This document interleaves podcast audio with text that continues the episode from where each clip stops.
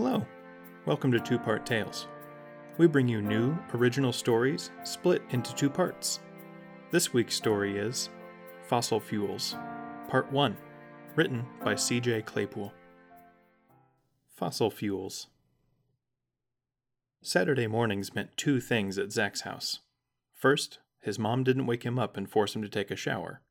Second, Saturdays meant chocolate chip cookies. Every weekend, Zach and his mom baked a dozen cookies from scratch. She was tying her white and blue goldfish apron around her waist when Zach walked in. Who's ready to bake some of Grandma's famous cookies? she asked. Zach sleepily ran one hand through his messy brown hair and wiped the sleep out of his eyes with the other. Can I have some juice first? he asked, already walking to the refrigerator. Zach's mom nodded and turned to preheat the oven. He poured a small glass of apple juice, took a sip, and smacked his lips. The tart drink woke him up faster than a cold wash rag to the face. Zack took another drink and remembered.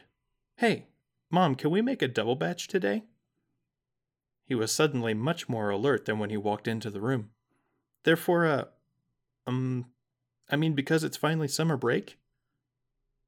Hmm, his mom answered. How was your report card? She already knew the answer. Zack's lips tightened together and moved to one side. After a slight pause, he said, Mostly good, except language arts and PE, he quickly added, but the rest were all A's. He really was a good student, above average even, but Zack had trouble focusing on the long passages his teacher made him read. He tried to concentrate, but then he realized he was spending more energy trying to read than actually reading, so he'd have to start over from the top of the page. And gym class was a nightmare for every scrawny little boy his age, especially when the rest of the class seemed to all hit their growth spurts two years early. I suppose I can't be upset with all A's and two B's, his mom said with a smile. But I still think you can do better. I know you will, if you keep trying. She refilled Zach's juice glass and put the jug back in the fridge, grabbing eggs and butter before closing the door. Zach counted how many eggs she pulled out and said, So we can make a double batch? He grinned. Go wash your hands, she said, then we'll get started. After hands were washed and cookies were baked, Zach stretched out on his bed and picked at the last remaining bits of chocolate chip that were stuck in his teeth. He pulled out the slender tracking device he found last summer and turned it over in his hands. It had been silent all year. No lights, no messages, no pulsing tones to alert him to alien Zach's whereabouts in space. I guess one plate of cookies lasted longer than he thought, Zach said. The alien creature was overjoyed last summer to find what he called Thessal Zicarium Zach just called them mom's cookies. But apparently, there was something else about them that alien Zach's people or race or species used as an energy source. There's still so much I don't know, Zach said with a heavy sigh. I want just one summer vacation that's actually a vacation from all of this normal, everyday, middle of nowhere, boring life. Just then, the faint blue light started blinking on the sleek tracking device. Zack held it close to his face and looked into the mirrored surface. He heard a familiar voice say, Head to the landing site. Shipment arriving in 30 Earth seconds. Zack's eyes bulged. He jumped up and ran out of the house barefoot. The farmers planted soybeans this year instead of corn, so the field was easier to navigate. Zach scanned the sky, looking for anything out of the ordinary. Ten Earth seconds, the voice said. Zach still couldn't see anything, but he half expected that. The ship was invisible last time, unless he shined the light from his tracking beacon on it. But it's not even noon yet, Zach thought. How will it camouflage in broad daylight? Shipment arriving, the voice said. You'll want to put them on as soon as possible. Zach heard the same thip he remembered from the previous year. the shipment hit the ground five feet from where he was standing. The small crater was no bigger than a soccer ball. Um, shipment received, Zack said. He didn't know if there was any standard protocol for accepting gifts from outer space, but he thought it was best to follow up with a quick, thanks. In the center of the crater sat a cylindrical tube about the size of Zack's forearm. He gave it a quick tap to see if it was hot, but just like the homing beacon he found in his very field last year, it was cool to the touch. Zack thought it looked like the thermos that came with his lunchbox, except this one had the same metallic, mirrored surface as the homing beacon. He tried to twist open one end of it, but it didn't want to open like his thermos. Well, it was worth a try, Zack said just before he was interrupted by the voice again. You Earth beings always try to force things open. There's an easier way.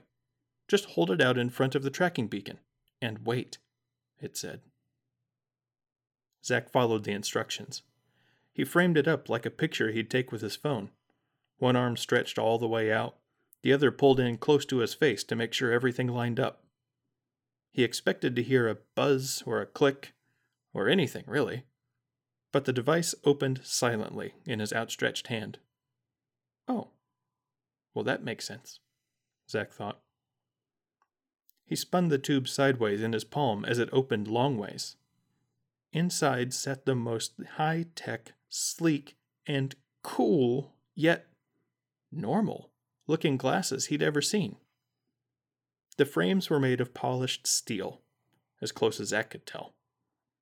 Sunlight reflected off of them at every angle as Zack inspected the new specs. The holes for the lenses were empty, Zack tried poking a finger through them to make sure they were indeed missing the most important part of any pair of glasses. As his finger passed through, a burst of bright white light encased his finger, which he immediately pulled back out. What's the deal with these? Zack asked. Again, he quickly regretted asking such a terribly constructed question with the first alien race ever to contact humanity. That he knew of, anyway. You'll want to put those on, the voice answered from the homing beacon, arriving in 15 Earth seconds. Zack dug his toes into the soft plowed soil and quickly put on the glasses. At first, he didn't notice anything out of the ordinary. He'd tried on friends' glasses before, and things usually got blurry or stretchy, and it all typically ended with Zack getting a headache. But the longer he wore them, the more excited he got. Zack focused his eyes on a soybean plant next to the crater, and suddenly a full diagram of soybean varieties displayed next to it. The longer he studied it, the more information compiled before his eyes. He realized that he didn't even have to read the words or analyze the charts to understand them. The longer he looked at this tiny soybean plant, the more he already seemed to know about soybeans.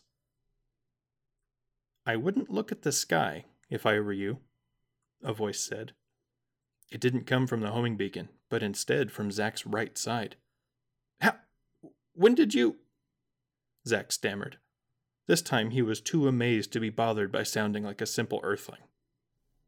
There's a whole lot of sky up there, Alien Zack answered. Try to get used to your new, I think you call them glasses, by studying something a little closer to home first.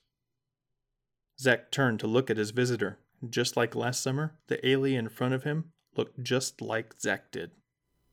You even have my new scar, Zack said, reaching up to touch a faint scar on his chin where he'd had stitches after slipping on a patch of ice last winter.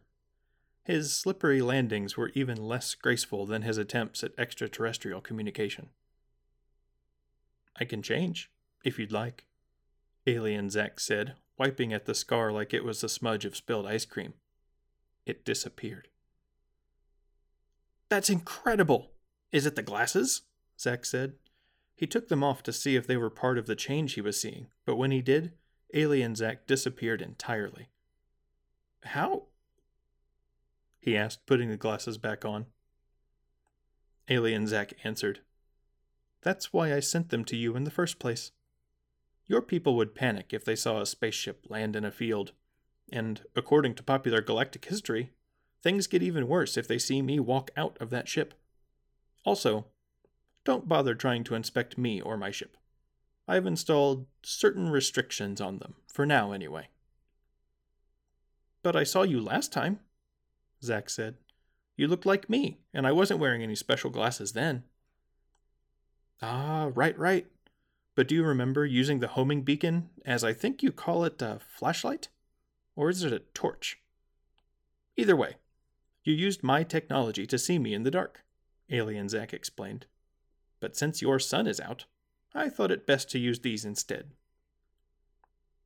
Zack didn't know quite what to say. If aliens could make themselves invisible, or somehow cloak themselves between visible lights, maybe they've been walking among us for hundreds of years, or longer. Alien Zack interrupted. So, where do you want to go? Huh? Zack answered, again, not quite the beaming example of human intellect that he wanted to put on display. You said you wanted a summer vacation to remember. Where are we going? Alien Zack asked with a smile. You've been listening to me? Zack asked, both confused and excited at the idea. All morning? All week, the alien replied. Ever since I left, last week. It's been over a year, Zack said, louder than he intended, but he couldn't stay upset. His eyes grew wide as words fell out of his mouth in a jumble. Mom and I made a double batch of cookies this morning. That's Thistles Icarium, I mean. I want to walk on the beach and climb to the top of a mountain, and I want to go to a museum in a big city, and maybe a zoo, too. Alien Zack's eyebrows shifted. Are you sure it's been that long? He looked troubled. Perhaps there are still some bugs to work out of the translation program after all. Oh well, time for that later. He stretched his arms and turned his neck from one side to the other. But why would you waste your summer in a museum? he asked. Zack straightened up. Museums are great. They're full of little stations where kids can learn stuff about science, but it's not boring like the books in school. Some of them have special rooms just for studying our solar system and the really good ones have dinosaur bones. Zack's face lit up. I want to see dinosaur bones, he shouted excitedly. Alien Zack rolled his eyes. Again, why bother? We have a double batch of Thistles Icarium. That's enough fuel to take us anywhere. Well, almost anywhere, I suppose. Zack stomped his bare foot into the dirt. You're the one who came here and asked me what I wanted to do for summer break. What's wrong with wanting to go see a dinosaur exhibit? Alien Zack cleared his throat. Let me put it another way. He spoke his next words very slowly, giving each one plenty of time to sink in. Why look at dinosaur bones when you could see the actual living dinosaurs? What? Uh, how? Where? Zack stammered. Alien Zack grinned. Not where. When.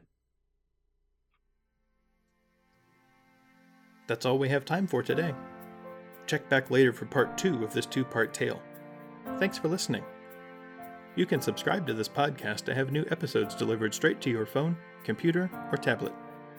You can also go to twoparttales.com to find links to our YouTube, iTunes, SoundCloud, Twitter, and Facebook pages. Until next time, take care.